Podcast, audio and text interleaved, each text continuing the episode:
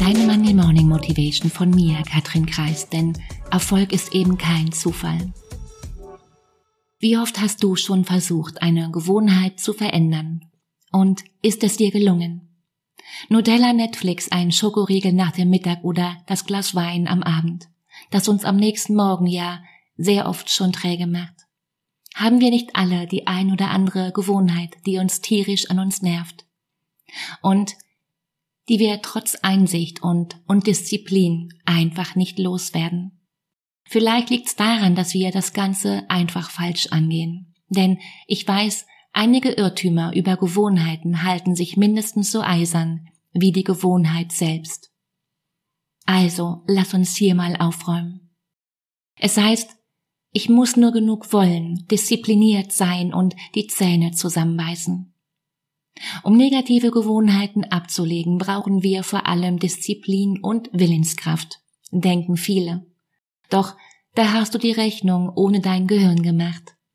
Das treibt dich nämlich permanent dazu, Dinge zu tun, die positive Emotionen, die da wären Freude, Lust oder Genuss auslösen.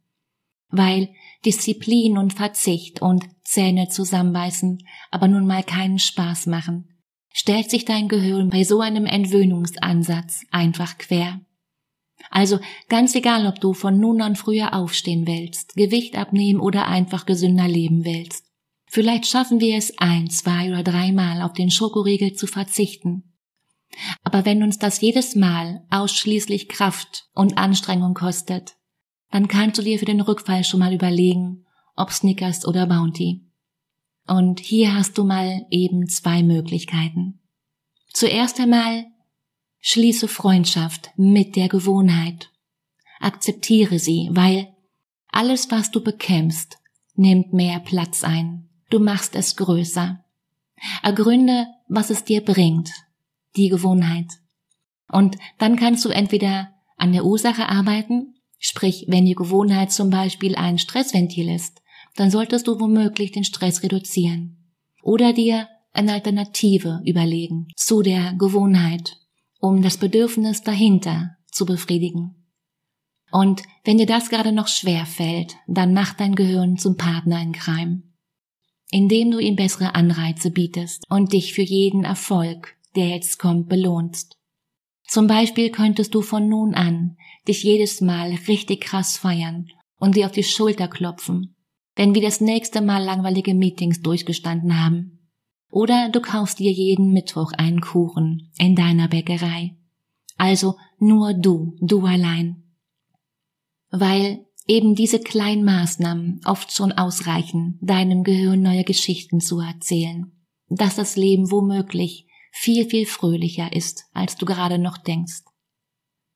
Wie oft hast du schon versucht, eine Gewohnheit zu verändern? Und ist es dir wirklich gelungen? Also auf Dauer gelungen? Ich vermute mal, dass die Quote des wieder in das alte Muster hineinfallens höher ist als die Quote des Gelingens, oder? Und die Frage ist, wer willst du sein? Überleg mal, ein Coach ist nicht jemand, der dir hilft, besser zurechtzukommen. Du brauchst keine Hilfe. Ein Coach ist jemand, den du dir leistest, deine Muster zu verstehen und deine Komfortzone zu vergrößern und dein Leben bewusster zu gestalten. Ein Coach ist jemand, der das Licht anmacht. Und den Link zu einem kostenfreien Gespräch findest du wie immer in den Show Notes. Die Frage ist, bist du dabei? In diesem Sinne, hab eine unglaublich schöne Woche. Mach dir Freude. Katrin